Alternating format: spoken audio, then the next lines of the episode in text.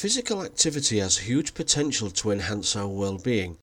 Even short 10 minute bursts of brisk walking can increase our mental alertness, energy levels, and promotes a positive mood.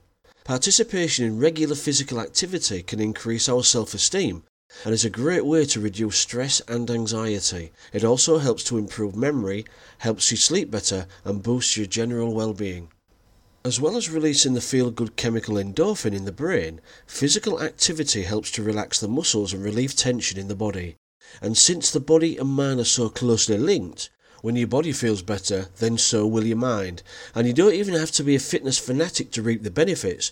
Research shows that even modest amounts of exercise can make a massive difference.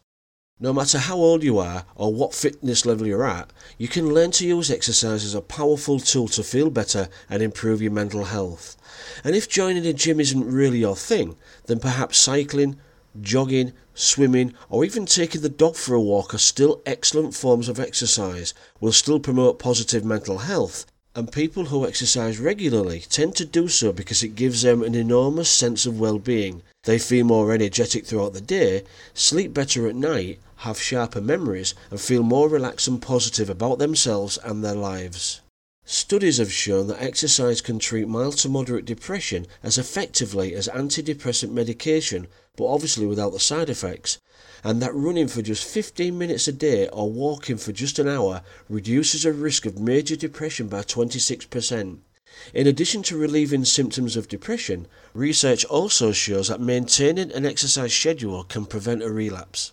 Regular exercise also promotes stronger resilience when faced with a mental or emotional challenge in life, because exercise can help you cope in a healthy way with more clarity without the need to resort to alcohol, drugs, medication, or other negative behaviours that ultimately only make symptoms of depression or other mental health issues much worse.